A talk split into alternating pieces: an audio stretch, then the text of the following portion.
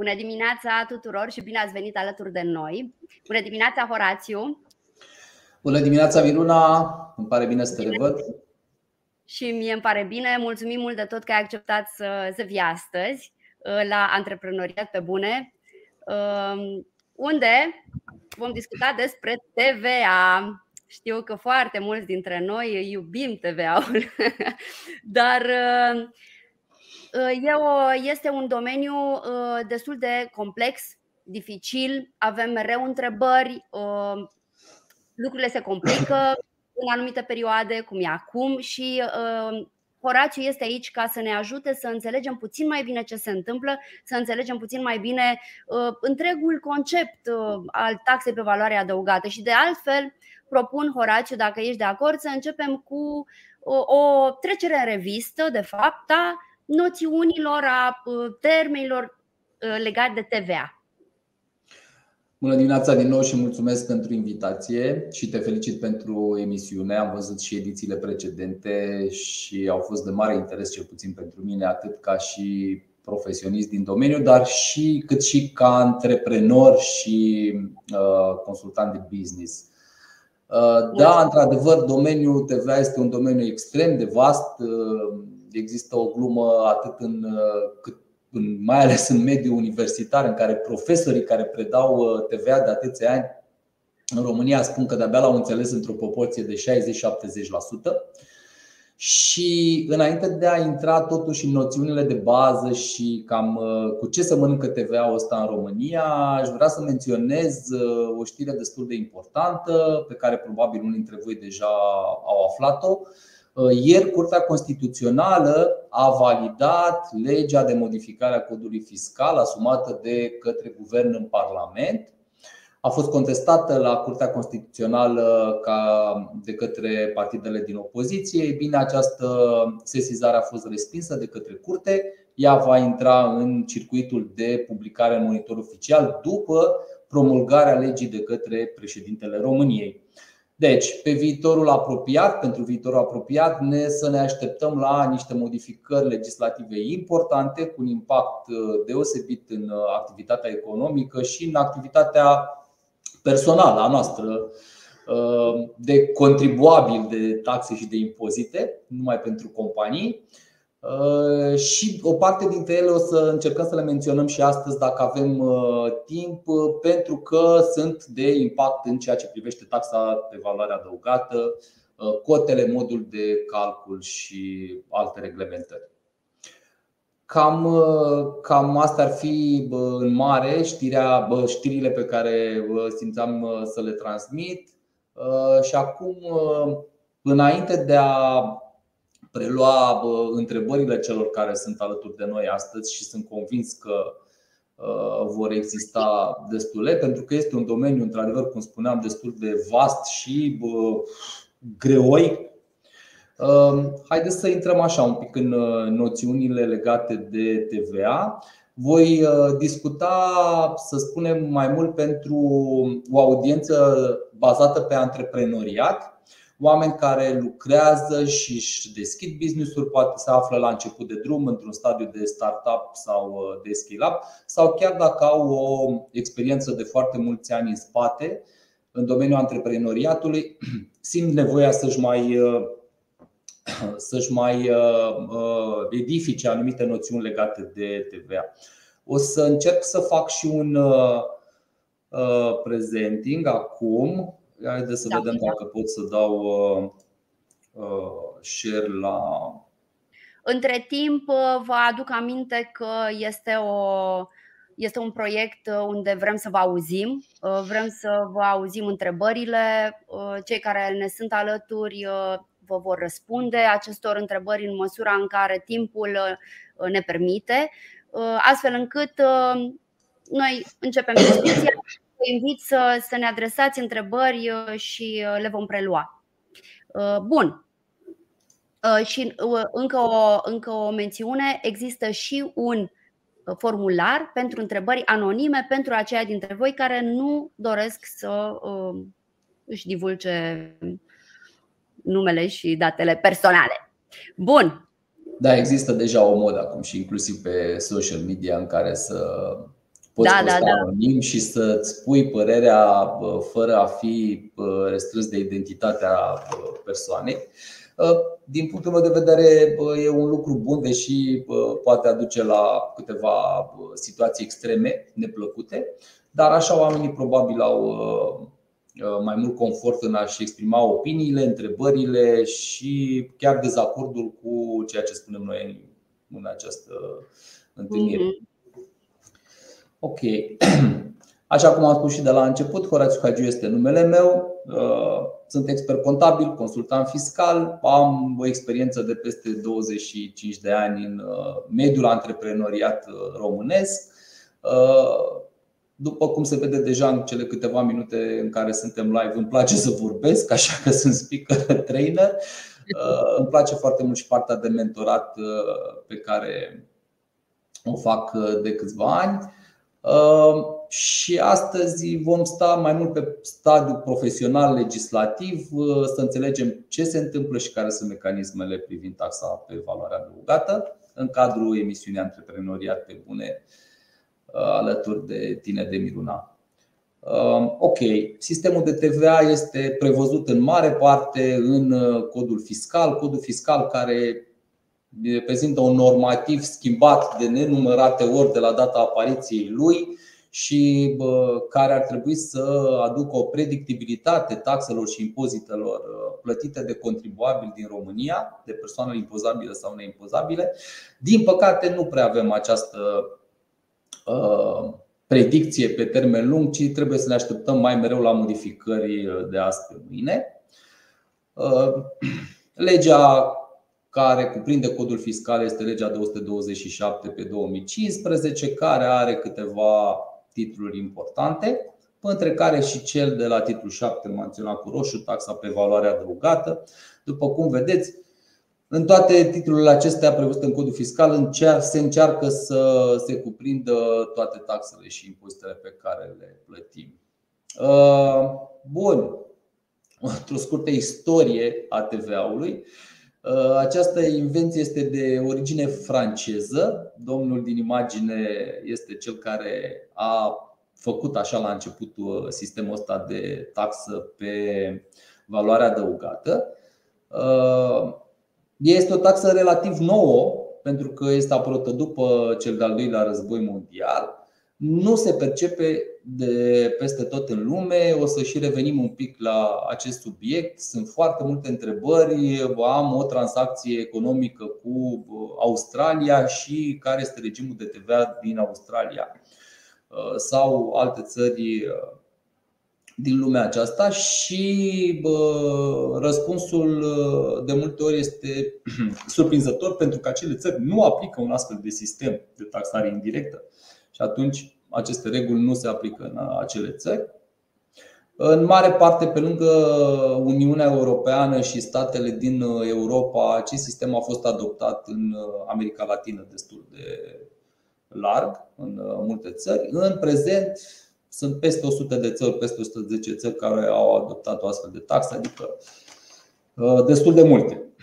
Deși, din punctul meu de vedere, sistemul de TVA este complicat și de multe ori aduce mai mult uh, lucruri negative decât pozitive, se pare că totuși este susținut la nivel mondial și sunt foarte multe state care adoptă o astfel de, de măsură.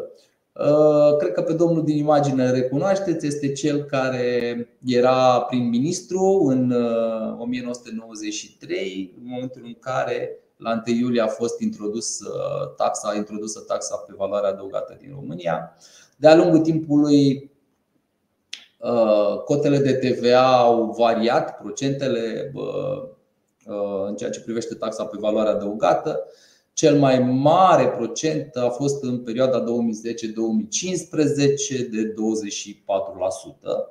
În general, cotele reduse au fost cele de 9% și 5% în România, precum și cota de zero sau cota de scutire. Așa cum spuneam, domnul prim-ministru Văcăroi a introdus taxa pe valoare adăugată.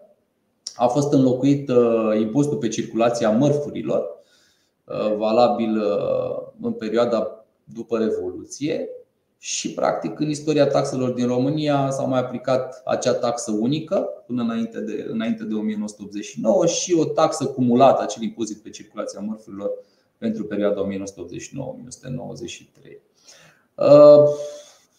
După cum se vede în Uniunea Europeană, cotele de TVA diferă. Pot să spun doar că vecinii noștri din uh, uh, Ungaria au cea mai mare cotă de TVA în acest moment, de 27%.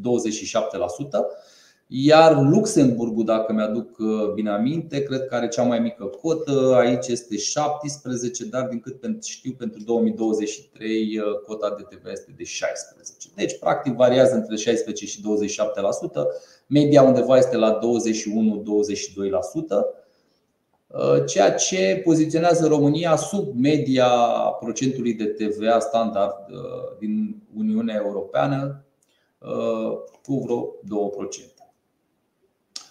Uh, ei, de aici începe un pic uh, partea complicată în ceea ce privește mecanismul de TVA.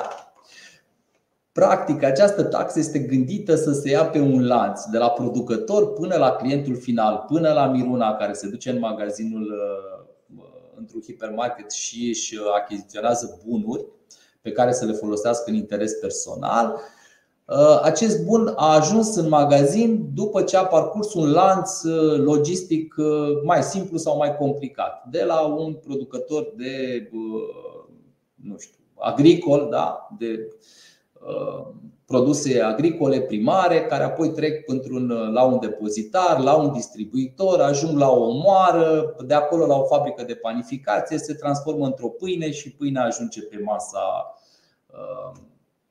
familiei acasă. Uh, pe tot acest lanț se adaugă ca și mecanism de TVA la fiecare preț, la fiecare marjă care se pune pe acest lanț de la producător până la consumatorul final, cota de TVA, care este cota standard sau cotă redusă. Practic, ce vrea statul? Să ia câte puțin, da? astfel încât să-și micșoreze riscul de colectare, să ia câte puțin pe fiecare marjă de la producător până la consumator. Cam asta este în mare mecanismul de TVA. Uh, ar trebui să fie simplu, din păcate nu este chiar așa de simplu. Unde aplicăm TVA? Aplicăm atât pentru livrările de bunuri, adică atunci când cumpărăm bunuri uh, fizice, chiar de larg consum sau investiții pe termen lung. Aplicăm TVA atunci când uh, avem de a face cu prestări de servicii, că este vorba de servicii financiar contabile, consultanță sau servicii de media. Aplicăm TVA atunci când importăm bunuri. Importul de bunuri se face atunci când acestea sosesc din afara Uniunii Europene, din uh, Turcia, să spunem, atunci când se face un import din Turcia, se plătește TVA-ul în vamă.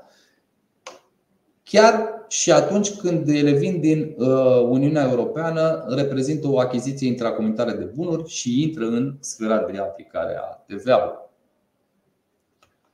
Uh, cam asta ar fi așa pe, pe repede înainte uh, partea de mecanism și partea de aplicare a TVA-ului în România și am zis că împreună cu menționarea celor mai frecvente greșeli pe care le-am întâlnit sau le întâlnim în cadrul reviziilor fiscale sau în cadrul controlelor pe care le efectuăm uh, uh, clienților din portofoliu sau acolo unde avem uh, astfel de contracte încheiate, să începem să și povestim și să explicăm ce înseamnă greșeala respectivă și să da. aducem un pic de claritate acestor lucruri.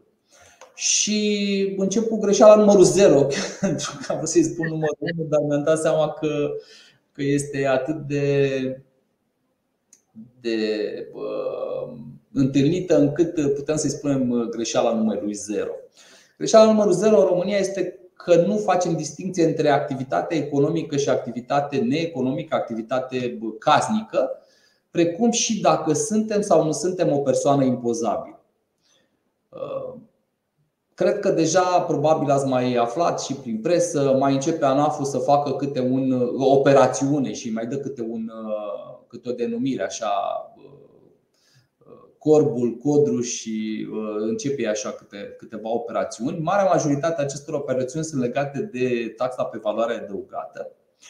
Au fost campanii pentru cei care cumpără și vând mașini second-hand, cei pe care îi întâlniți în acele târguri de mașini și care nu se înregistrau din punct de vedere al TVA-ului și considerau că dacă achiziționează nume personal mașini și apoi le revând în cadrul târgurilor sau pe diferite site-uri, nu sunt obligați să se înregistreze din punct de vedere al TVA, ceea ce este o greșeală. Mai sunt aceste campanii, una este chiar într-o derulare împreună cu companiile de curierat, prin care se urmărește activitatea de vânzare de bunuri noi sau second hand pe site-urile uh, de marketplace, cum ar fi BoleX sau uh, alte site-uri, prin care foarte multe persoane fizice cumpără și vând bunuri pe aceste site-uri, fac livrări uh, fără a se gândi dacă sunt persoane impozabile sau dacă au activitate economică.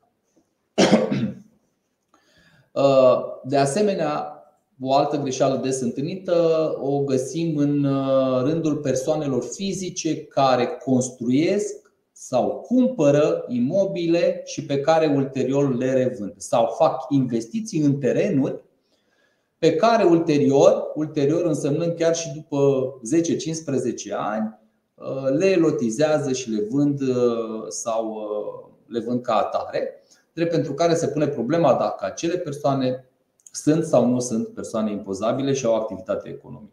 Deci cele mai des întâlnite greșeli pe care le întâlnim în acest moment sunt cele legate de a considera o persoană fizică sau o companie mică dacă intră sau nu intră în sfera de aplicare a TVA. Pe, pe partea de vânzări OLX și vânzări auto, chiar și pe partea de bunuri imobile, încercăm în acest moment să facem o definiție foarte clară și o distinție foarte clară între bunurile din patrimoniu personal. Și acum, ca să mă explic uh, uh, într-un mod, uh, să zicem, simplu, dacă ne hotărâm să vindem lucrurile din casă, pe cele pe care le-am folosit, vrem să facem o schimbare radicală a uh, imobilului în care stăm și ne hotărâm să vindem tot mobilierul, să vindem uh, nu știu, lucruri pe care nu le mai le folosim din partea de electrocasnice, îmbrăcăminte. Acestea sunt bunuri din patrimoniu personal pe care noi le-am folosit, le-am utilizat în viața de zi cu zi. Drept pentru care, indiferent de valoarea acestora, indiferent dacă depășește plafonul de TVA de 300 de mii sau indiferent dacă vindem 100 de bucăți sau avem, putem să avem o casă cu 10 camere care are, fiecare cameră are cât un televizor, să spunem că a costat destul de mult și ne hotărâm să schimbăm uh, toate televizoarele din casă și le vindem. La prima vedere pare că este o activitate economică pentru că vindem 10 televizoare ca o firmă da, care are o astfel de activitate. Uh, și dacă uh, suma lor depășește plafonul de TVA, ar trebui să ne și înregistrăm și să luăm în vedere uh, aplicarea TVA la această vânzare. Nu, pentru că aceste bunuri au fost folosite în familie, au fost folosite în viața de zi cu zi și ele nu, au, nu vor intra niciodată în sfera de aplicare a TVA-ului. Din păcate, în acest moment există destul de multe interpretări diferite între noi, consultanții fiscali și ANAF-ul, de exemplu, atunci când se pune problema vânzărilor de locuințe personale. Dacă aveți o locuință personală și mai aveți încă o locuință, nu știu, poate fi și chiar și moștenită sau poate fi achiziționată uh, uh, cu ceva timp în urmă, în momentul vânzării acestora trebuie să demonstrați că ele au fost fie în patrimoniu personal sau, dacă nu, ele sunt în activitate economică. Deci cam asta este greșeala principală pe care o întâlnim în acest moment în uh, materie de TVA.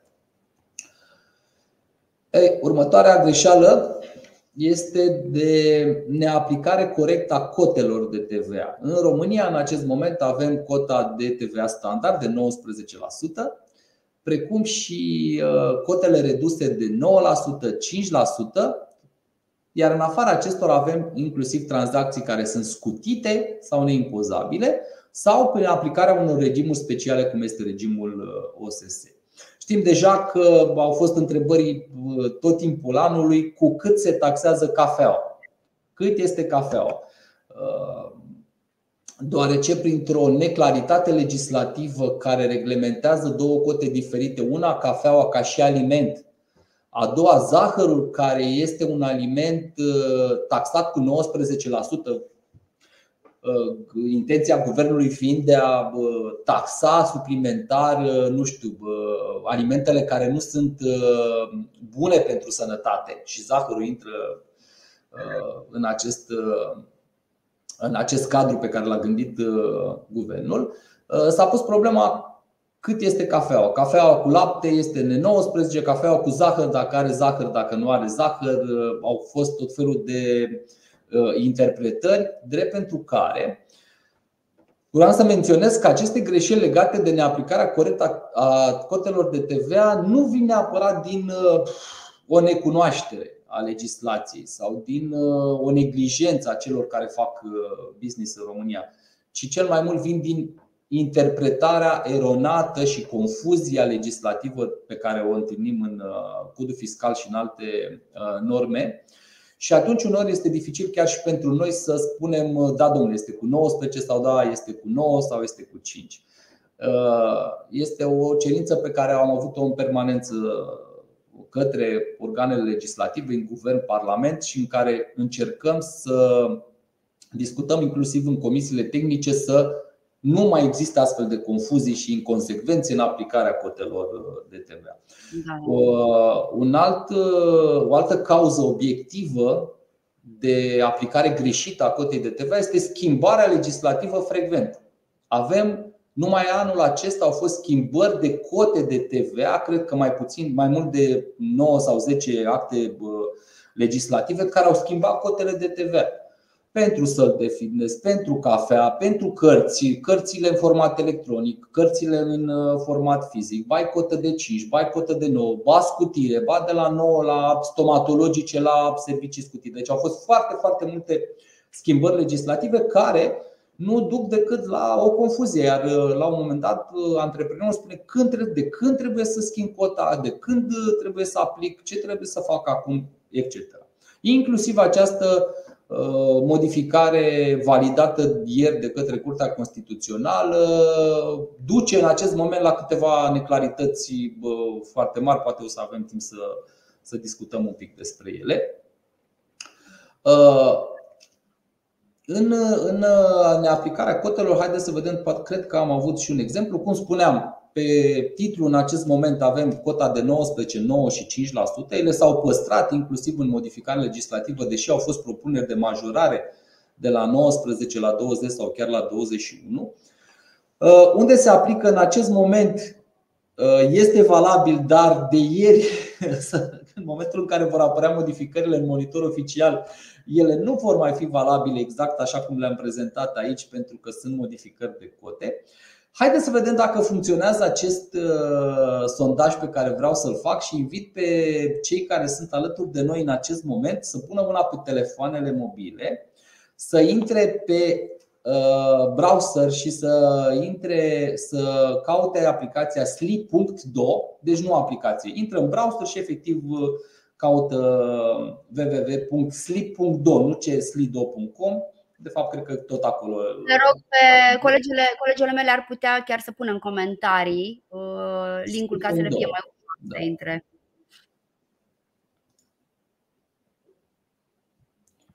Ok și să vedem dacă merge pe sistemul ăsta. Niciodată nu l-am uh, făcut în sistem online. Uh, folosesc uh, genul acesta de sondaje în prezentările pe care le am offline în cadrul conferințelor unde particip. Sunt curios dacă funcționează. Dacă nu funcționează cu, criș, cu scuzele de rigoare, măcar, măcar am încercat. Adică, corect, corect.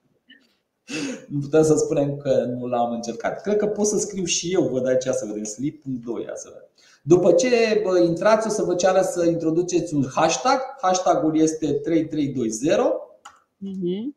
Iar la Pols, ă, Alexandru, poți să încerci și tu să vezi dacă merge. Sunt curios. Încerc și eu, încerc și eu. Browser și hashtagul 3320 și ar trebui să găsim dacă dacă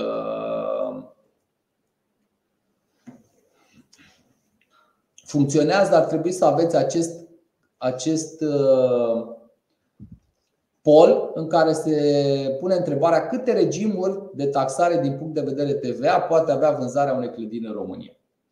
Și aici vedem live, în momentul în care intrați, deci nu aveți nicio obligație de înregistrare, totul este anonim, deja puteți să mhm. votați, deja văd că cineva a intrat și funcționează.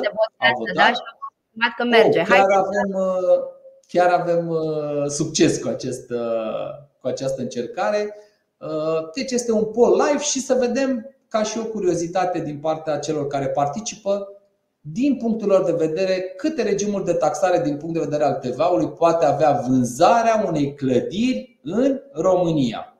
Poate fi cu cotă 19, poate fi cu cotă 5, poate fi, eu știu, habar nu. Haideți să vedem cam care ar fi variantele pe care vă doriți să le,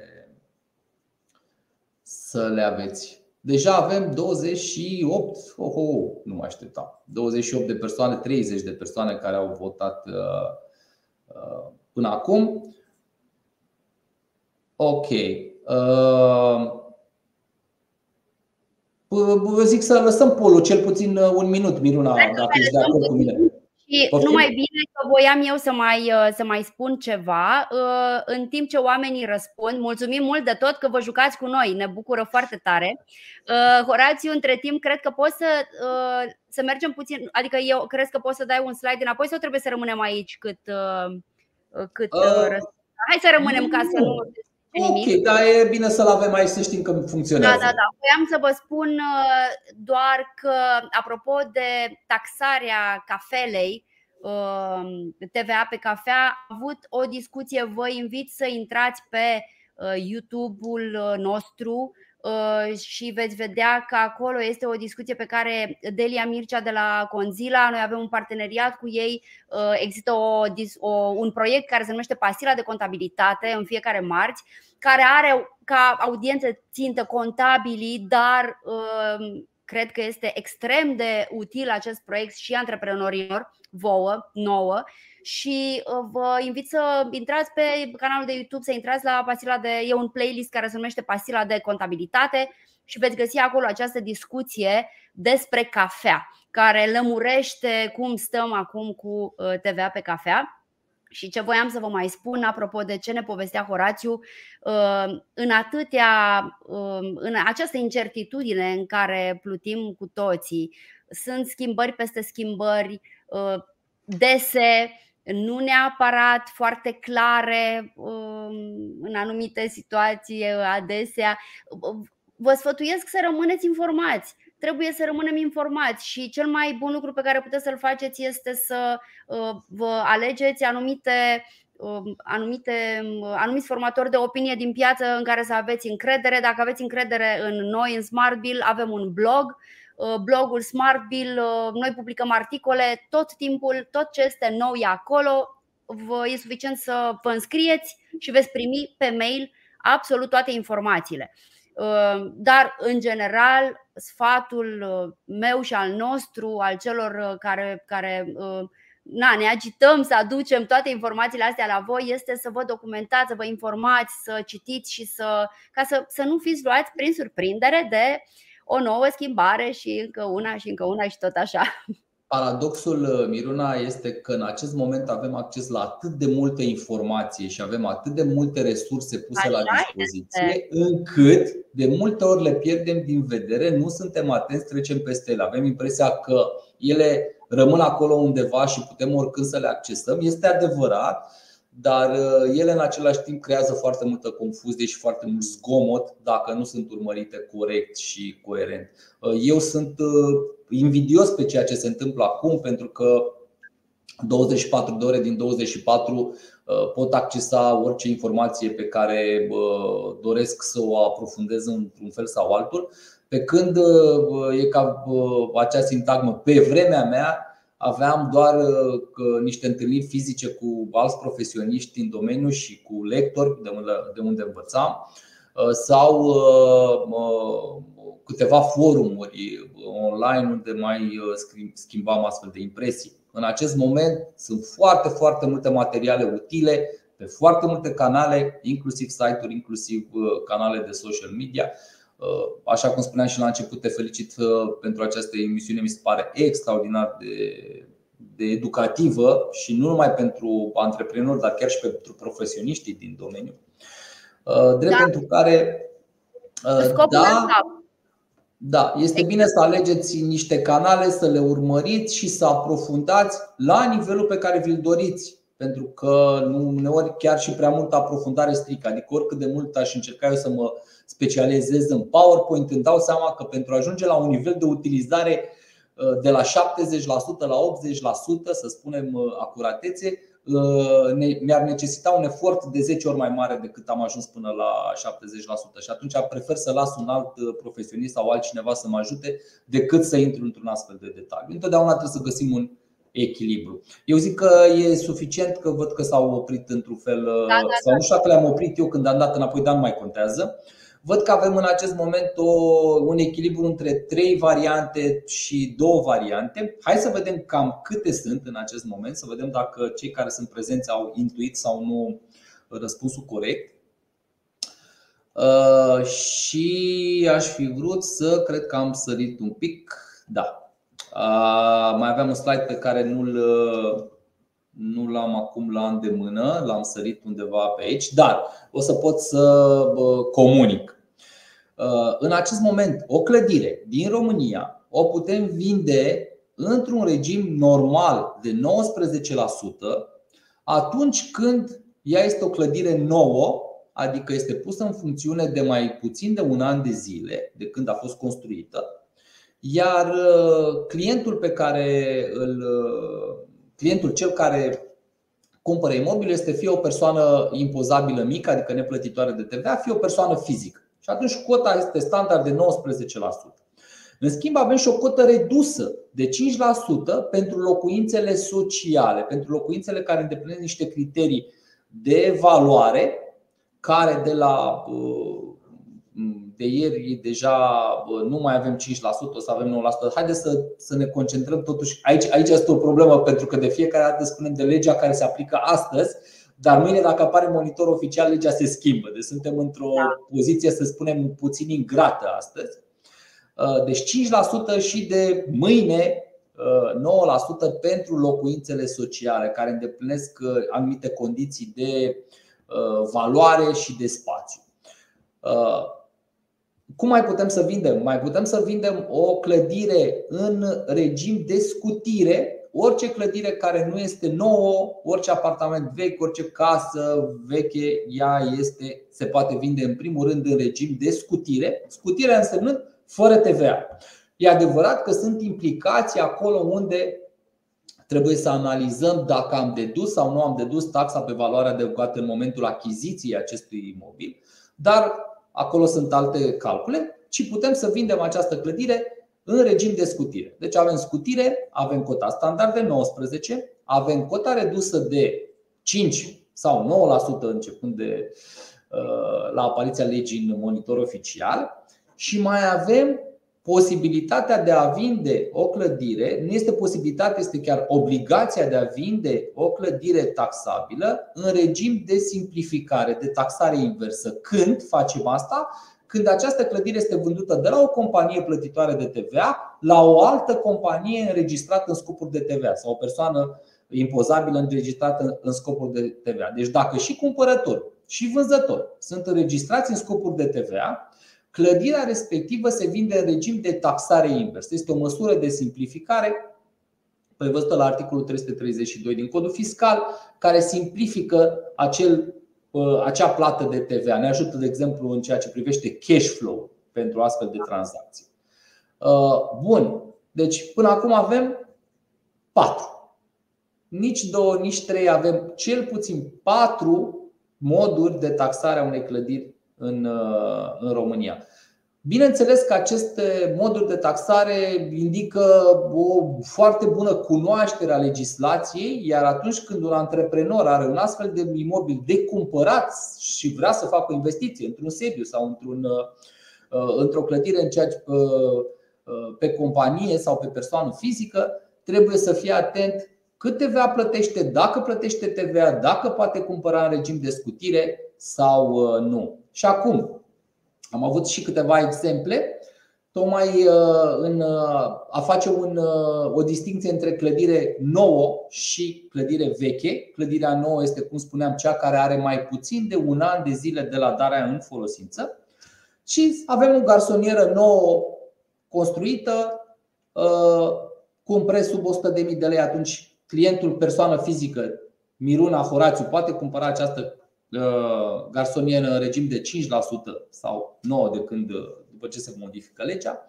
Un penthouse de 250 de metri pătrați și cu un preț de 1.500.000 de lei, adică un preț mare și o suprafață mare, chiar dacă vorbim de același client, tot Miruna sau tot Horațiu, nu mai poate cumpăra această penthouse, nu poate cumpăra cu 5%, trebuie să-l cumpere cu 19%, adică taxa este mai mare și valoarea acestui penthouse este mai mare la vânzare. Dacă tot Horațiu sau Minuna dorește să cumpere un spațiu comercial mic la parter, a găsit la un imobil nou construit de către un dezvoltator, una, un spațiu comercial de 40 de metri, la un preț foarte mic, de 200 de mii de lei, deci este aproape cât garsoniera de sus. Ei bine, e bine, era un semn de întrebare, puteam să facem un pol. Ei bine, pentru acest spațiu comercial cota este tot de 19%, pentru că nu este o locuință socială. Cu 5% sau 9% putem să vindem doar acolo unde vrem să locuim, să stăm cu familia, să dormim, să ne petrecem uh, uh, timpul casnic, nu o activitate economică. Uh, ok, dacă această garsonieră de care spuneam se vinde către o firmă, o firmă neplătitoare de TVA, neînregistrată în scopuri de TVA, atunci este obligativitatea să se aplice cotă 19. Tot la fel, dacă această garsonieră se vinde către o persoană juridică, o companie care este plătitoare de TVA, atunci este obligativitatea de taxare inversă. Deci avem patru modalități în acest moment de a vinde o garsonieră în România.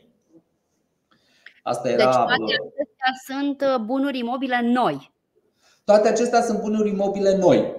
Ei, pentru bunurile imobile vechi, toate se aplică fix același regim de mai sus, doar că intervine și partea de scutit. Deci, pot să o vând scutit, nu mai am absolut nicio problemă cu TVA-ul, dar în același timp am și posibilitatea să o taxez.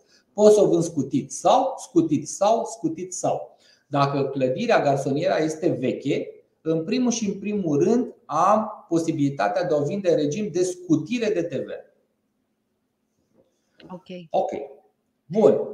Uh, am început să... asta, am, am vrut să dau un exemplu aici legat de aplicarea greșită a cotei de TVA. Pentru că la clădiri, de exemplu, poți să fii neatent, să pui 5%, dar de fapt ești obligat să o vinzi cu 19%.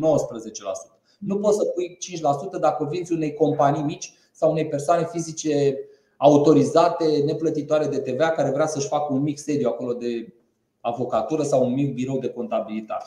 Și este un, una dintre Uh, greșelile cele mai uh, frecvent întâlnite. Am început dau un pic, dau un pic înainte să, să văd dacă, dacă găsesc uh, acea. Nu. Este pe undeva pe aici în sprijinul afirmației aveam un exemplu foarte, foarte ok, dar o să-l punem la dispoziție acest material, o să-l punem la dispoziția celor prezenți și o să și inserez acolo chiar uh, partea care, care lipsește în acest moment. Da. Am, uh, am câteva întrebări pentru tine primite din partea celor care ne urmăresc și uh, propun să ți le adresez acum. E în regulă? Uh, dacă, dacă întreb... Da, este ok, doar că dacă întrebarea pe care o punem, pe care au pus-o are legătură cu una dintre greșelile pe care încă nu le-am prezentat, aș prefera ca să sărim și la greșeala respectivă, să spunem, uite, chiar avem uh, evidențiat și atunci să și nu le mai punem în ordine. Putem să punem greșeala numărul 4 înainte de greșeala numărul 2. Hai să vedem. Hai să facem așa. Uh, înainte de a începe să adresez întrebările, uh, mulțumim frumos și uh, continuați să ne adresați întrebări pentru că sunt de folos tuturor. Întrebările sunt anonime și o întrebare pe YouTube avem bun. Prima, un PFA neplătitor de TVA prestează servicii de astrologie online, atât în Uniunea Europeană cât și în afara ei, persoanelor fizice. Ce implicații fiscale sunt din punct de vedere TVA? Trebuie să cer cod de TVA intracomunitar? Ok, hai să mergem. Păi suntem, cred că, la greșeala numărul 3. Imediat ajungem la greșeala. De fapt, e și greșeala numărul 2 și greșeala numărul 3 pe aici un pic. Neîndeplinirea obligației obținerii codului de TVA intracomunitar la achiziții intracomunitare sau servicii intracomunitare. Bun. Uh, în primul și în primul rând, uh, avem anumite elemente care, pe care trebuie să le luăm în considerare. Odată, persoana respectivă este o persoană fizică autorizată, adică este o persoană impozabilă care prestează servicii dintr-un birou din România. Serviciile de astrologie online sunt servicii pe cale electronică, așa se numesc, și sunt uh, definite destul de bine în uh, codul uh, fiscal. Partea de servicii de astrologie online, din punctul meu de vedere, sunt servicii făcute pe cale electronică. Și iar este important că beneficiarii acestor servicii, clienții PFA-ului, sunt persoane fizice. Presupunem că acele persoane fizice sunt și persoane fizice neimpozabile, adică persoane fizice care nu fac activitate economică. După cum spuneam mai devreme, există și persoane fizice care fac activitate economică.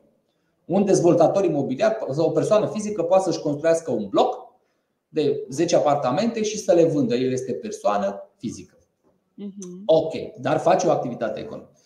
Bun, în acest caz, în acest caz, din punct de vedere al TVA-ului, nu are obligație de cod de TVA intracomunitar, pentru că acest cod de TVA intracomunitar se aplică doar între uh, în momentul în care prestăm sau achiziționăm servicii de la persoane sau către persoane impozabile. Și, și Dat fiind că uh, sunt servicii pe cale electronică, uh, e, trebuie luat în considerare și de aici trebuie făcut un pic mai. Uh, sistemul este un pic mai complicat. Trebuie luat în considerare că pentru acest tip de serviciu, după aplicarea, după atingerea un anumit plafon, trebuie să aplice un sistem de taxare pentru fiecare stat, fiecare țară în parte unde acea persoană fizică beneficiară locuiește. Este serviciu pe cale electronică OSS, se numește One Stop Shop, adică peste 10.000 de euro, după ce depășește pragul ăsta de 10.000 de euro, trebuie să se înregistreze în România persoana fizică autorizată în sistemul One Stop Shop și să aplice cota de TVA pe care o are statul unde beneficiarul locuiește, are domiciliu fiscal. Dacă este din Belgia, dacă este din uh, Franța, dacă este din uh, Spania. Dacă este din afara Uniunii Europene, nu are absolut nicio obligație din punct de vedere al TVA-ului, uh, pentru că nu știm dacă se aplică sau nu se aplică în statul respectiv. Deci cam asta este sistemul în acest moment. În schimb, în România poate să stea neplătitoare de TVA până atingerea plafonului în România de pragului de 300.000 de lei. Am înțeles, mulțumim frumos. Uh, avem uh, încă o întrebare anonimă și aceasta. Cum poate o companie de SaaS Software as a Service, care vinde servicii software la nivel global, să gestioneze corect problemele de TVA legate de locul prestării serviciilor, având în vedere diversitatea reglementărilor fiscale internaționale și riscul de a nu aplica corect cotele de TVA sau de nu a înregistra afacerea în scopuri de TVA în alte țări conform regulilor reverse charge, taxare inversă. O, o întrebare extraordinar de bună și persoana care a pus această întrebare este conștientă de riscurile, de reglementările fiscale internaționale, de multitudinea de uh, puncte pe care trebuie să le urmărească atunci când prestează tipurile de servicii software. Răspunsul simplu este să-și ia un consultant fiscal bun. Deci cum poate face ca compania respectivă să respecte? Mai întâi să aibă un consultant bun, apoi, apoi din vă spun din experiența pe care o am cu astfel de servicii și cu astfel de companii pentru care acordăm consultanță și cu care avem uh, tipuri de contracte de, de conformitate în ceea ce privește reglementările de TVA. Îi ajută foarte mult faptul că lucrează în baza unor platforme software, care platformele software pot aduce acolo niște uh, uh, proceduri și procese interne foarte bine definite care urmăresc cine este beneficiarul, ce tip de beneficiar, ce tip de serviciu și atunci prin automatizarea acestor procese este mai ușor de urmărit decât de a lua fiecare contract în parte sau fiecare factură pe care o face către unul dintre clienții companiei de SaaS. Și atunci poate face prin platforma electronică pe care lucrează, poate pune acolo condițiile prevăzute uh, și agreate cu consultantul uh, fiscal cu care colaborează, astfel încât să le fie foarte ușor. Dacă clientul este din UE, uh, îi se transmite cu taxare inversă reserve charge, tipul de prestare de serviciu, dacă este dacă este SAS, se pune și problema dacă are o licență în, sau nu o licență pe care o, o acordă beneficiarului și sunt și alte situații care nu sunt legate neapărat de taxa pe valoare adăugată, ci să spunem de impozitul pe profit, de un sediu permanent sau de impozitul pe venitul nerezidenților. Foarte important în, în uh, interpretarea acestor tipuri de servicii. Uh, pe scurt este să-și ia un uh, consultant, pe larg este să-și facă platforma în așa fel încât ea să capteze datele pe care le au în contractele Uh, semnate sau atunci când cineva se înscrie pe platforma respectivă și își uh, introduce datele uh, pentru a utiliza platforma, să poată face filtrarea asta foarte ușor. Super, mulțumim frumos. O altă întrebare vine de la Florin uh, Valentin pe YouTube. Bună ziua, dacă vând servicii către extern și cumpăr tot extern, dar plătesc TVA intracomunitar, cum recuperez aceste sume? Am înscris compania doar la TVA intracomunitar. Uh, da, este vorba tot de greșeala numărul 3. Doar că aici nu este o greșeală. Deci clientul respectiv a procedat corect, persoana care a, pune, care a pus întrebarea, scuze, a procedat corect pentru că are servicii intracomunitare prestate și servicii pe care le cumpără din spațiu intracomunitar sau bunuri pe care le cumpără din spațiu intracomunitar, a trebuit să se înregistreze pentru codul de TVA intracomunitar. Acesta de pe care îl avem în acest moment și pe, pe slide. Uh, Serviciile către extern probabil le facturează cu reverse charge, adică taxarea se face la beneficiar, clientul lui este o persoană impozabilă, probabil din Uniune sau din afara Uniunii, și atunci el facturează fără TVA.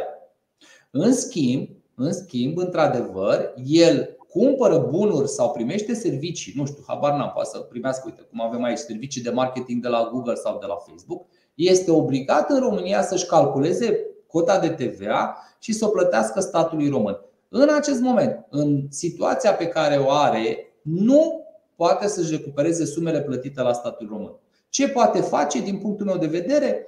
Poate opta să-și ia cod de TVA normal în România, adică codul de TVA pe care l-ai obișnuit și pentru operațiunile din România, mai ales, mai ales că uh, Uh, el are marea majoritate probabil a clienților uh, este situată în UE sau în afara UE, deci nu în România. Și atunci, luându-și codul de TVA normal, nu va mai plăti TVA-ul pentru achizițiile intracomunitare primite, ci va face la rândul lui reverse charge și atunci va avea un cash flow bun și nu va avea ce să recupereze. Asta este sfatul meu, să-și ia codul de TVA normal. Uh, super, mulțumim frumos. Încă o întrebare anonimă. Ne puteți spune câte ceva și despre o firmă de construcții pentru a evita erorile comune legate de TVA atunci când participă la proiecte de construcție în diverse state membre UE? Da, este un, este un subiect vast și este o greșeală des întâlnită în uh, rândul societăților care prestează servicii de construcții. Nu am vrut să aduc uh, subiectul acesta în uh, discuție aici pentru că este un subiect nișat, adică probabil da. din, nu știu, uh, cei câțiva zeci de, de oameni care ne urmăresc, nu știu câți lucrează în domeniul ăsta. Să vă spun pe scurt, pentru a evita erorile, în ceea ce privește TVA-ul, este să urmărească în primul și în primul rând legislația din țara unde se duce să, să presteze astfel de serviciu. Deci mai puțin este important uh, regimul pe care îl aplică în România, în baza legislației din România, ci mai important este regimul pe care îl aplică în locul unde se duce să presteze acel serviciu. Că poate să ducă să presteze acel serviciu către o persoană fizică. O persoană din Franța fizică are o casă și a chemat o echipă de muncitori din România să îi repare casa. Poate să facă chestia asta și noi putem să mergem să reparăm casa omului poate să fie beneficiarul o persoană impozabilă în Franța, o companie care își construiește un sediu și aduce uh, și contractează o echipă. Deci, în funcție de beneficiarul de acolo, în funcție de perioada care reprezintă sediu permanent sau nu există sediu permanent în România, în uh, România sau în Franța, poate să interpreteze ce tip și ce obligații, în primul rând, are de înregistrare în scopuri de TVA în Franța, am dat exemplu de Franța și rămânem la Franța, și sau dacă poate aplica și anumite servicii de reverse charge. De ce? Pentru că în ceea ce privește firma de construcții avem excepție de la uh, regula de bază privind uh, locul taxării și spune că taxarea din punct de vedere al TVA-ului este acolo unde se află imobilul. Adică dacă am un imobil în România, deși pentru imobilul ăsta, nu știu, cărămida o pune o firmă din Bulgaria, acoperișul pune o firmă din Ungaria, gardul mi-l face o firmă din Franța, toată taxarea se face, se face aici. În România există și posibilitatea de a fi măsură de simplificare și atunci să-mi factureze fără TVA, dar în Franța nu este fix aceeași lege. Deci trebuie să urmărească mai întâi cadrul legislativ de acolo, să întrebe un consultant de acolo care este obligația lui din punct de vedere al TVA-ului și apoi să ia decizia corectă. Uh, super, mulțumim frumos. Uh, Carmen întreabă, scutirea de TVA generează ajustarea de TVA pentru clădirea respectivă? Da, așa este. Am și menționat lucrul acesta în momentul în care am uh, pomenit despre vânzarea clădirii. Ca și regulă de bază, clădirea veche este să se vinde în regim de scutire de TVA. Dar trebuie avut în vedere și calculat dacă în momentul achiziției acele clădiri s-a dedus sau nu TVA. De exemplu, dacă eu ca și companie, da, compania Wix Global uh, în care activez, uh, cumpăr o clădire de la o persoană fizică oricare scop uh, ar fi el. Deci persoana fizică îmi vinde mie acel apartament uh, în București uh, și persoana fizică, fiind apartamentul lui personal, mi-l vinde fără TVA. Că, da, știți, și aceasta este regula. Și l-am cumpărat, zicem, acum 2 ani, 3 ani, 4 ani. Mă hotărăsc să-l vând.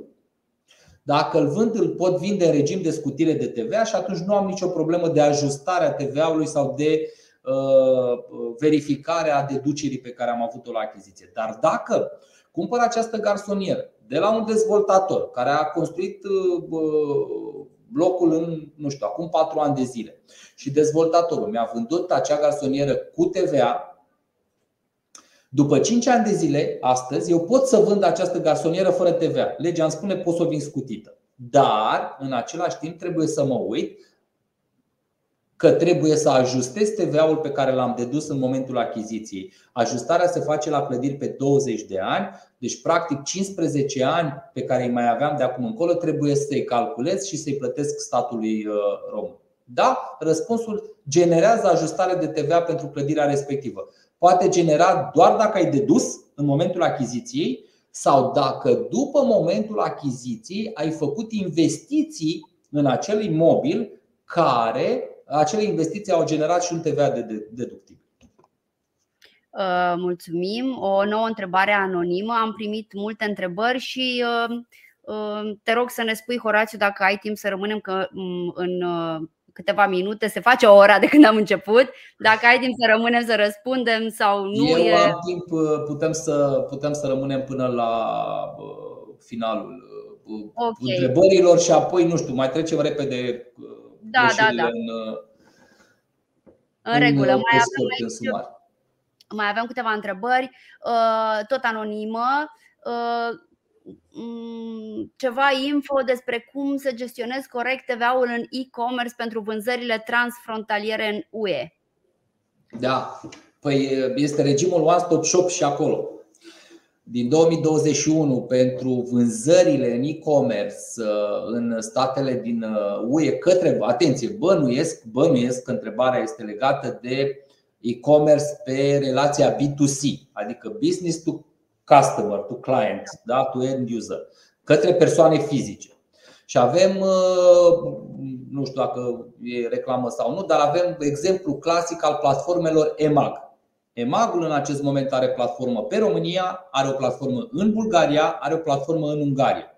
Deci te poți lista în e-commerce pe platforma EMAG și să poți vinde în toate cele trei țări, atât în România, cât și în Bulgaria, cât și în Ungaria pe platformele lor.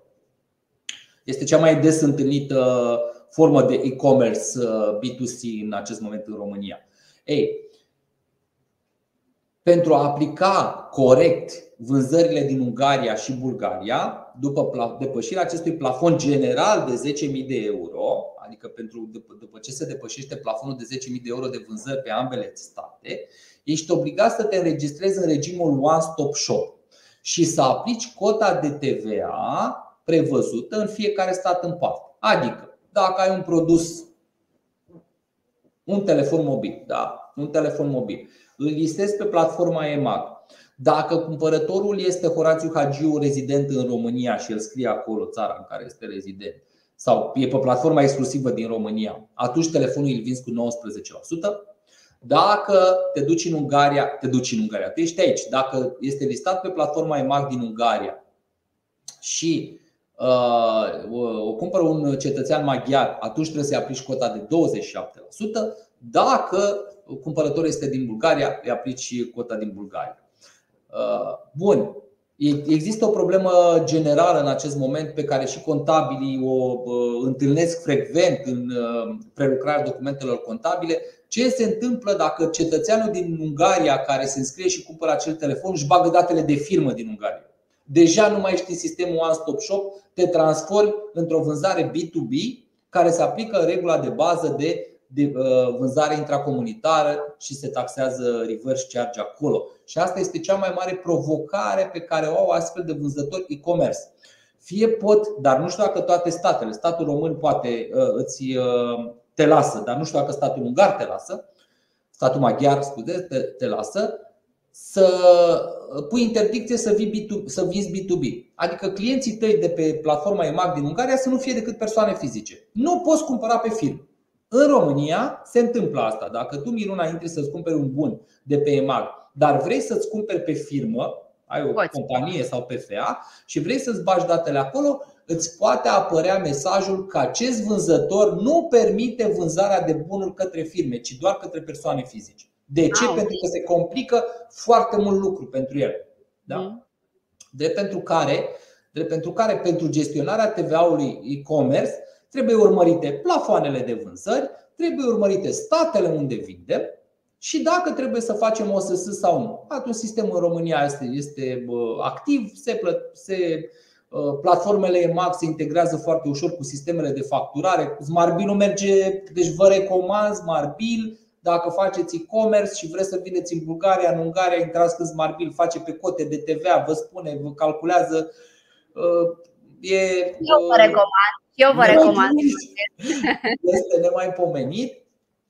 Uh, și atunci puteți să gestionați foarte ușor uh, o astfel de facturare. Avem în portofoliu uh, la Wix Global câteva firme mari de e-commerce care vând la nivelul a chiar zecilor de milioane de euro în acest moment și care gestionează platformele astea OSS foarte bine. Dar, atenție, sunt cazuri și cazuri. Super, mulțumesc frumos! Mergem, uh, ne, ne ducem un pic înapoi la întrebarea de mai devreme cu uh, clădirea, uh, um, ajustarea de TVA pentru clădire. Doamna a întrebat terenul urmează regimul clădirii, mi se pare o completare bună. Ah. Regimul de TVA a ansamblului clădire teren este dat de valoarea cea mai mare. Aha. Deci, dacă vindem o casă care are o valoare de 100.000 de euro și terenul este doar terenul aferent acelei case sau acel teren de 250 de metri și care dacă s-ar vinde într-un mod independent ar fi sub valoarea de 100.000 de euro de care am spunem, mergem pe regimul clădirii. Terenul urmează regimul clădirii. Dar dacă avem, atenție, scuzați-mi expresia, un coteț pe un teren intravilan, care terenul intravilan valorează un milion de euro și noi vindem cotețul acela cu 1000 de euro cu terenul de un milion de euro aferent, regimul de TVA este cel pe care urmează terenul și nu acel coteț sau acea clădire. Deci, pentru ansamblu clădire-teren, urmărim care este valoarea cea mai mare. Ok, și mulțumim. Pentru aia da, da, da. Good to know, da. Uh, bun, o întrebare care eu cred că o să aibă un răspuns rapid. Uh, persoana fizică autorizată cod KN 0149 apicultură cu aplicarea regimului special agricultori. Dacă depășește pragul de TVA, trebuie să se înregistreze plătitor de TVA? Este, cred că știu și despre ce este vorba, cine a scris acolo. O să-i răspund personal după ce închidem această emisiune și o să-i răspund în privat, legat de partea de regimul special pentru agricultori și apicultură. Du, du ok. Cred că stai și prieteni pe Facebook. A, da, da, da, da, da, da, exact, exact, perfect. Uh, o nouă întrebare anonimă. Cum să aplic TVA pentru serviciile mele de consultanță oferite clienților din diverse state membre UE și cum se aplică mecanismul de taxare inversă în cazul meu? Depinde de consultanță. Deci trebuie să mergem în codul fiscal să vedem locul prestării. Și acolo locul prestării spune așa. De bază, în relația B2B, deci acolo când eu sunt uh, o companie care fac servicii de consultanță fiscală în acest moment și clienții mei din uh, diferite state membre UE sunt companii, uh, sunt persoane impozabile, cum ar veni companii. Da? Da. Eu, în acel moment, se aplică taxarea inversă, adică serviciul se taxează la beneficiar și eu pot acorda servicii de consultanță fiscală către firme din Cipru, din Franța, din Austria, din Italia, iar ei își fac taxare inversă în țara lor și, bineînțeles, trebuie să urmărim dacă au un cod de TVA intracomunitar valid, dacă nu au cod de TVA uh, intern, ei măcar trebuie să-și iau un cod de TVA intracomunitar. Și atunci, ele fiind persoane impozabile, au cod de TVA intracomunitar sau simplu, se face factura fără TVA. Uh, asta pe serviciu de consultanță fiscală, am spus. Dacă serviciul de consultanță fiscală îl acord unor clienți neimpozabili, unei persoane fizice din Franța care vrea să-și deschidă o firmă în România, de exemplu, acea factură va fi cu TVA. Pentru că se taxează în România, adică unde sunt eu ca și prestator. Și Asta pe consultanța uh, clasică, dar mai există și alte tipuri de consultanță. Povesteam mai devreme de firma de construcții, de exemplu.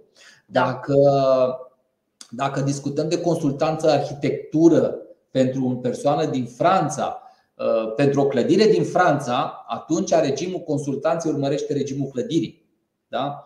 Dacă mă duc să sunt un arhitect sau un inginer și mă duc să fac un studiu și să acord o consultanță pentru modificarea unui hotel din uh, Paris, va trebui să mă duc să aplic cota din uh, Franța și Dar bănuiesc că persoana care a întrebat face consultanță de un, uh, de un alt fel de tip decât uh, regimul ăsta tehnic, să spunem, și atunci urmează regimul pe care l-am spus mai devreme legat de regimul de consultanță fiscală. Uh, mulțumim frumos. O nouă întrebare anonimă. Cum determin dacă trebuie să mă înregistrez în scopuri de TVA în alte țări UE, unde clienții mei accesează serviciile digitale pe care le ofer? Păi, uh, da, nu pot să-ți dau un răspuns uh, foarte clar, dar cred că sunt niște mici confuzii aici. Pentru că accesează servicii digitale pe care le ofer, atunci ar trebui să știi ce, ce înseamnă serviciu digital și dacă trebuie să te înregistrezi sau să nu te înregistrezi în uh, statul respectiv. Cum spuneam mai devreme de regimul OSS, ăla este un regim de simplificare. Adică, dacă clienții mei pentru care accesez servicii digitale sunt persoane fizice neimpozabile, și da, sunt foarte multe exemple. Pot să am o platformă SaaS care este dedicată doar persoanelor fizice. Nu știu, intră persoana fizică acolo și învață limba engleză. Am da. Da? da. Învață limba italiană sau limba română. Uite, facem o platformă de learning pe limba română și clienții care vor să învețe limba română sunt uh, Uh, din toată Uniunea Europeană, persoane fizice, că bănesc că nu cumpără o companie din Franța să-și învețe angajații limba română neapărat.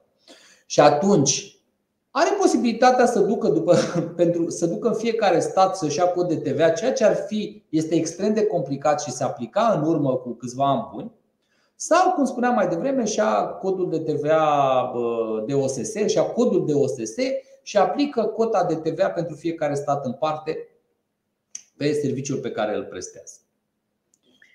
Cam asta ar fi pe scurt răspunsul.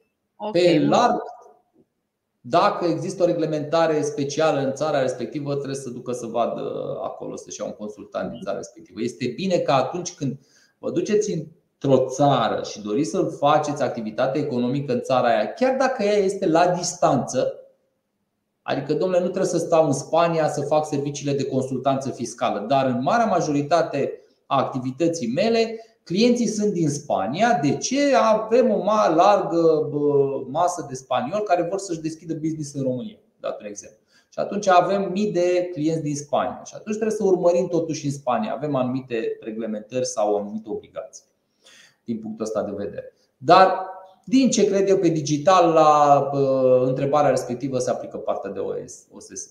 Uh-huh. Uh, mulțumim frumos. O, o altă întrebare anonimă. Organizează în România și online evenimente pentru diferite țări UE și non-UE. Uh, cum să gestionezi TVA-ul pentru vânzarea de bilete? Păi vânzarea de bilete urmează sediul uh, evenimentului. Unde se află evenimentul, concertul, uh, evenimentul sportiv, acolo se face taxare. Chiar dacă eu sunt o firmă din uh, România, dacă organizez un concert în Spania, trebuie să mă duc în Spania, să-mi iau cod de TVA și să mă duc să taxez uh, biletul da, da. cu cota de TVA din Spania. Și dacă e online? Uh, dacă este online, se merge atunci pe un serviciu electronic, că nu mai este un eveniment. Eveniment. Acesta este un eveniment, dar de fapt este un workshop online ce facem noi acum. Un webinar, da. Da. Dacă ar fi fost uh, pe bani, să spunem, adică ar fi trebuit să fie taxat, am merge pe serviciu electronic pe care îl povesteam mai devreme cu serviciile digitale la persoane fizice. E un concert online. Dacă e un concert online și îl dau către bă, toată lumea și uh, ar trebui să merg pe sistemul de taxare în UE. Iar cine nu e, nu e, nu ne interesează. E impozabil dăm uh, pe sistemul da, da, da. din România. Costel Petreanu pe Facebook întreabă O persoană fizică achiziționează un spațiu comercial de la o altă persoană fizică cu valoarea de 49.000 de euro fără TVA. Dacă după un an va dori să vândă acel spațiu cu 85.000 de euro, datorează TVA?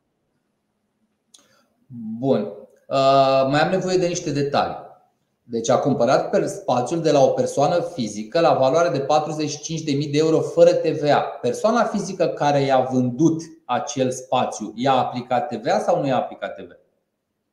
Nu știm.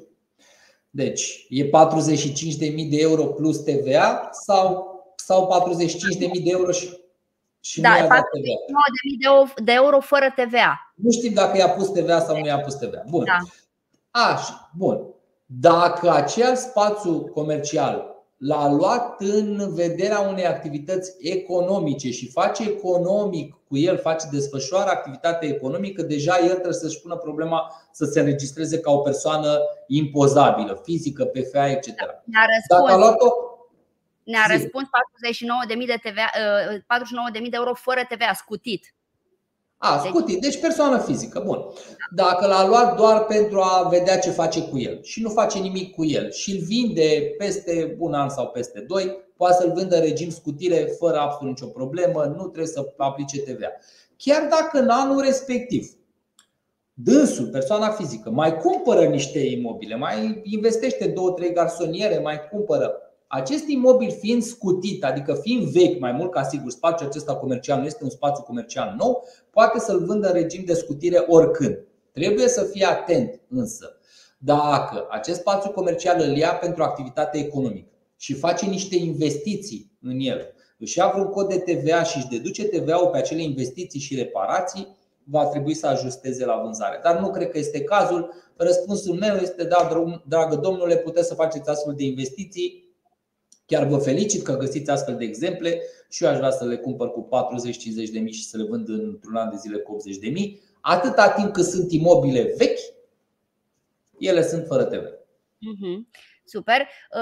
Domnul Costel Petreanu are și întrebare despre TVA. De ce discutăm de TVA 5, 9 sau 19% la cafeaua din Horeca? Horeca nu, nu presupune oare servicii care se taxează mereu cu 19%? Uh, eu vă invit să mergeți să vedeți uh, discuția pe această temă. Am avut o discuție întreagă uh, în colaborare cu cei de la Conzila, cum spuneam. Găsiți la pasiunea de contabilitate, dar Horațiu, te rog, dacă vrei să îi oferi deja un răspuns. Păi, nu, în primul și în primul rând, Horeca și bă, bă, serviciile de restaurant erau cu bă, 9%, mai puțin băuturile alcoolice, mai puțin produsele de zahăr, adică nu este o regulă. Tocmai de am pus discuția de cafea. Sunt servicii, serviciile de restaurant și produsele de restaurant au o cotă redusă da, de 9%, mai puțin anumite produse. Mai puțin, de exemplu, produsele alcoolice. Și acolo sunt nenumărate exemple. Dacă ne comandăm, nu știu, file de vițel cu sos de vin roșu se pune problema că vinul roșu pe care l-am pus în acel aliment este o băutură alcoolică și trebuie să punem 19%? Nu, pentru că este doar un ingredient. Dacă facem vin roșu, dacă vindem vin roșu în care punem, nu știu, și o lămâie, lămâie ar fi teoretic cu 9%, dar de fapt vinul roșu trebuie să-l vindem cu 19%. Deci, răspunsul, dragă domnule, este nu. Trebuie, nu este, este cotă standard în uh, Horeca și în serviciile de restaurant. Mm-hmm. Um, Viorica Avram întreabă dacă vând, mai avem câteva întrebări, uh, dacă vând servicii de tipul excursiilor, taberelor ca pachet, este ok să vând cu TVA 19%? Cumpăr servicii transport, servicii mâncare, cărți, etc. cu TVA mai mic, dar vând totul ca pachet de tabără 19%. Da, numai că aici trebuie să intrăm un pic în, în detalii, pentru că Uh, ce înseamnă tabără? Ce înseamnă? Este intermediar, este organizator. Dacă este organizator, are o licență. Tabără înseamnă condițiile de cazare, că dacă vin de partea de cazare, de exemplu, ea trebuie să intre în cotă redusă, nu în cota de 19%. Este aplicată regimului uh, hotelier, regimului de cazare, corturi. Deci discuția este un pic mai amplă, doamnă dragă. Uh, vă recomand să-mi dați un mail sau să-mi spuneți exact ce faceți. Domnule, ce fac eu? Uh, iau, închiriez de la, nu știu, hotelul din Bușteni, hotelul. La mi-l dă cu 15%. Cu, mă rog, nu are posibilitatea cu 15%, dar vă dau ca și exemplu. Uh, mai departe, eu tarifez. Cine sunt clienții mei? Clienții mei sunt persoane fizice, etc. etc. Că pot să fac, nu știu, habar n-am. Și atunci pot să vă ajut cu un uh, sistem legat de întregul eveniment și ceea ce cumpărați și ceea ce vindeți în ceea ce privește cota de TVA. Um, mai avem o întrebare, e o ultima întrebare pe care propun să o mai preluăm, e ultima care este acum uh, în, pe ecranul meu. Uh, tot doamna Carmen Vintilă de mai devreme întreabă pentru serviciile de transport internațional în UE, în cazul în care transportul mărfurilor într-o cursă se desfășoară pe teritoriul unui singur da. stat, care sosire, trebuie da. să te înregistrezi da. fiscal în țara respectivă. Da. Mm-hmm. Da. Da. Perfect. Uh, Orațiu te lasă. Plecarea transportului automat. În cazul, uh, doamna cunoaște probabil domeniul, știe că e diferență între transportul care se desfășoară pe un singur stat sau transportul care se desfășoară intrastatal și uh-huh. care este locul transportului, locul de plecare, locul de sosire și atenție ce uh, n-am înțeles dacă e vorba de transport de persoane sau transport de mărfuri, dar uh, sau transport, uh, da, și acela există și acolo pe care rutieră, pe cale navală, dar răspunsul la doamna este da. Um, o, să mai, o secundă, sunt curioasă dacă ne-a răspuns. Organizez excursie de. A, nu, era, nu a răspuns doamna Carmen Vintilă. Uh, răspund doamnei separat după ce. Da, da, da. Mai avem o întrebare anonimă, o să o preiau pentru că cineva cred că a auzit că nu mai preiau întrebări și s-a grăbit și apoi și gata. Uh, dacă o persoană fizică a avut două tranzacții de vânzare în anul acesta de terenuri în valoare de 100.000 de lei și la anul vine o casă construită nouă în valoare de 280.000 de lei, uh, in, intră, nu. cred că asta voia să zic, că va fi plătitoare de 19%? Nu. Nu va fi, pentru că dacă vinde două terenuri de 100 de mii, ea devine la al doilea teren persoană impozabilă, în sensul că ar fi trebuit să ia în calcul dacă trebuie sau nu trebuie să se înregistreze ca și plătitor de TVA, dar nu depășește plafon. Deci, da. vândând al doilea teren, este persoană impozabilă deja, nu mai este o persoană fizică neimpozabilă. Dar 100.000 de lei cu 100.000 de lei avem 200.000 de lei, nu depășim plafonul de 300.000 de lei. Se încheie anul, ea rămâne persoană impozabilă, doar că prima vânzare pe care va avea în anul următor este ca orice companie bă, obișnuită. Dacă vinde o casă de 280 de lei și 280.000 de lei și acea casă este sub plafonul de TVA și nu are obligația să se înregistreze. În schimb, trebuie să, urmă, urm, să urmărească faptul că dacă următoarea tranzacție pe care o face este mai mare de 20.000 de lei, adică depășește 300.000 de lei, depășește acel plafon și este obligatoriu să se înregistreze în scopuri de TVA înainte de următoarea tranzacție. Am înțeles. Deci, uh, răspunsul este nu, pentru că nu are, uh, nu depășește plafoanele, nu din alt motiv. Super! Mulțumim mult, Horațiu. Te las să uh, parcurgi uh, ce mai ai pe. Nu, repede înainte, în câteva minute. Da, da, da. Cred că o parte din ele le-am mai și uh, spus. Deci, greșeala asta, numărul 3, o întâlnesc foarte des la întreprinderile mici, mai ales acum de când suntem într-un uh, într-un parteneriat, un proiect foarte frumos. Sunteți și voi parteneri acolo, nu știu dacă pot să-l, pot să-l menționez deocamdată. Este vorba de proiectul STUP Banca Transilvania, unde se înființează, sunt foarte mulți antreprenori wannabe care își fac firme acolo, încep o activitate antreprenorială. Marea majoritate în acest moment, imediat după ce își uh, înregistrează firma, bineînțeles firmă mică, neplătitoare de TVA, se apucă să facă achiziții din UE. Că își plătesc un serviciu Google de hosting, de ceva să-și ia mail, că își plătesc la Facebook o reclamă să înceapă să-și vândă produsele de freelancer, că achiziționează pentru că deja generațiile acestea tinere știu de unde să-și cumpere și își cumpără de fapt numai din online, din Franța, din nu-și mai cumpără pixurile din România că sunt mai scumpe cu 3 lei și și le cumpără din uh, Suedia că sunt mai ieftine și mai frumoase și mai uh, uh, durabile și mai solide. Și atunci nu, uh, nu iau în considerare și nu li se transmite faptul că trebuie să-și iau un cod de TVA intracomunitar, chiar dacă ei sunt firmă mică. Mai mult decât atât, greșeala, greșeala uh, respectivă generează și o altă greșeală. Chiar dacă li se transmite, băi, trebuie să-ți iei un cod de TVA înainte de a cumpăra de la Google, după ce și-au codul de TVA, inclusiv din păcate aici am uh, situații chiar și cu colegi de breazlă care nu știu și nu informează, Faptul că ți-ai luat codul de TVA intracomunitar înseamnă că Google îți va factura serviciul fără TVA, doar că tu ești obligat în România să-ți calculezi acel TVA și să-l plătești statului român, fără posibilitatea de a recupera, așa cum și am menționat mai devreme, uh, răspunsul la o altă întrebare. Deci este o greșeală pe care o întâlnim foarte des, din păcate, și, dragilor, când aveți o companie mică, neplătitoare de TVA în România, întrebați înainte de a vinde, de a cumpăra servicii sau produse din Uniunea Europeană. Dacă le cumpărați din uh, în afara Uniunii, acolo e simplu, vă oprește vama și vă pune să plătiți TVA-ul și celelalte taxe. Dar în Uniunea Europeană nu este o astfel de obligație și trebuie să faceți voi acest calcul și să-l plătiți statului român. Haideți să vedem mai departe. Deci era greșeala 2.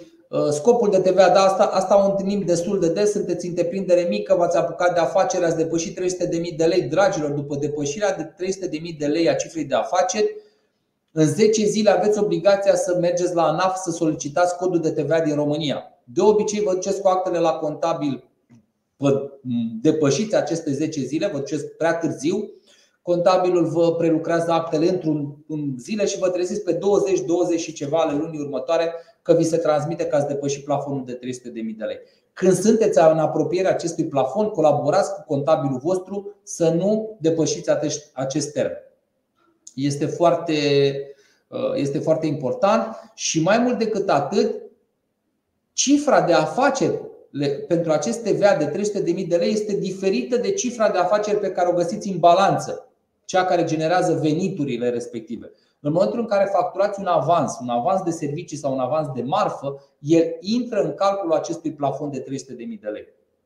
Deci dacă facturați prin absurd astăzi o factură de avans de marfă de 400.000 de lei, este singura voastră activitate pe firmă, până pe 10 noiembrie trebuie să mergeți să cereți codul de TVA uh, normal din România, codul obișnuit. Uh, asta am transmis-o.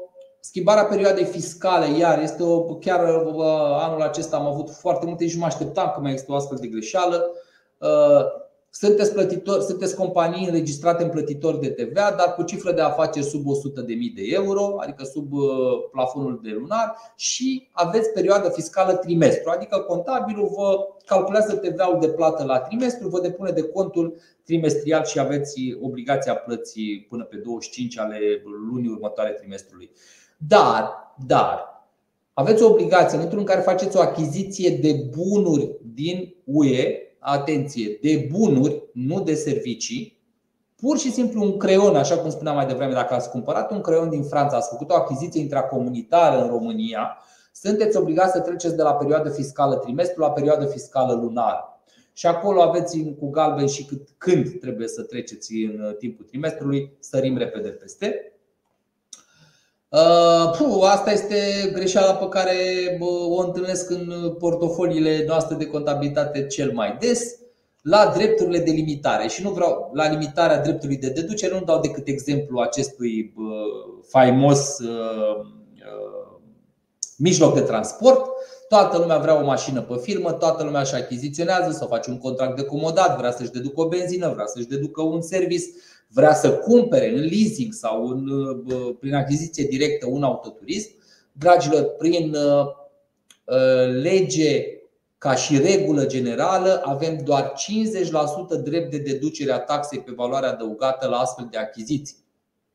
Pentru tot ce înseamnă autoturism, care are o masă, masă totală maximă mai mică de 3500 de kg, adică nu vorbim de acele uh, auto care Uh, în limbaj uh, mai puțin academic, nu se conduc cu beu. Adică trebuie să aveți categorii speciale de permis, C, D, altele. Deci 3500 de kg și mai puțin uh, de 9 locuri, inclusiv pe scaunul șoferului. De ce spun că este regula generală? Pentru că antreprenorii au aflat și și-au citit și se duc la contabil și spune Dar am auzit eu că dacă îmi fac foaie de parcurs, Uh, pot să deduc 100%. Și într-adevăr este uneori dureros, pentru că în în care achiziționați un autoturism de 10.000 de euro, nu știu mai există, habar n dacă mai există un autoturism nou acum în momentul de față de 10.000 de euro, TVA-ul este de 1900 de euro. Și dacă vă limitați la 50, deci nu puteți să deduceți decât 950 de euro. 950 de euro uh, tăiere de deducere reprezintă o sumă importantă pe care nu vă doriți așa să dispară. 1000 de euro sunt 1000 de euro. Și atunci spuneți, pe păi am auzit eu că venim cu foi de parcurs și dacă venim cu foaia de parcurs și facem. Dragilor, 90% dintre clienți nu sunt în stare să-și facă o foaie de parcurs corect. Mm, restul de 10% avem 5% care își fac foi de parcurs, dar în cadrul unui control se poate vedea foarte ușor că acea mașină nu o folosiți exclusiv în scopul activității economice și am un exemplu, l-am mai dat, cred că recent, într-o altă conferință. În cadrul unui control fiscal al ANAF-ului, la finele controlului, unde noi știam, aveam foi de parcurs, aveam toate documentele în regulă, au venit domnii inspector cu poze de la CNADR cu mașina uh, la Feteș de Sfânta Maria în drum spre mare într-o sâmbătă pe care nu aveați în uh, foaia de parcurs trecută, uh, la predeal pe camere de revelion unde vă duceați la schi. Deci, foarte ușor se poate demonstra că acea mașină nu este folosită exclusiv în scopul activității economice, adică să o folosesc doar la muncă și nu sâmbătă la mare sau duminica la munte. Așa că sfatul meu este să mergeți pe limitarea asta de 50%, chiar dacă este dureroasă.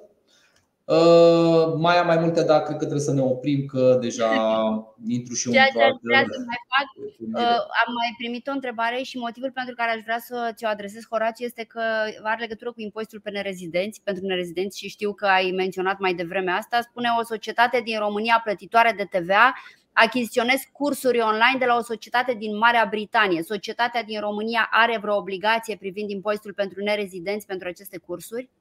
Ce înseamnă achiziție de cursuri este important. Dacă este vorba de o licență de utilizare a cursurilor, da, se pune problema impozitului pe nerezidenți.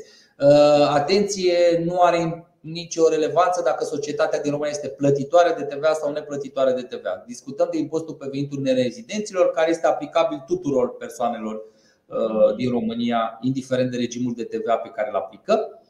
Și depinde ce achiziționează. Deci dacă achiziționează licențe, drepturi de folosință, redevențe, plătește o redevență pentru a utiliza acest curs online și a-l folosi mai departe, da, se pune problema. Dacă faci o achiziție efectiv de ca un software și nu se plătește o licență pe el, ci pur și simplu, chiar dacă este transmis pe cale electronică, eu îl folosesc ca atare, este al meu, l-am cumpărat, pot să-l uh, uh, folosesc pentru mine, atunci Uh, din câte știu eu cu convenția cu Marea Britanie, că uh, discutăm foarte mult de partea de convenție, în primul da, rând da, da. aici, nu suntem obligați să reținem vreun uh, impozit în România să plătim pe impozitul pe nerezidenți. Da. Deci depinde de cursul ăsta online, cum îl luăm și ce da. facem cu el. Vă dau un exemplu Vă dau un exemplu banal, poate, dar destul de important sunt aceste site-uri care au imagini stock.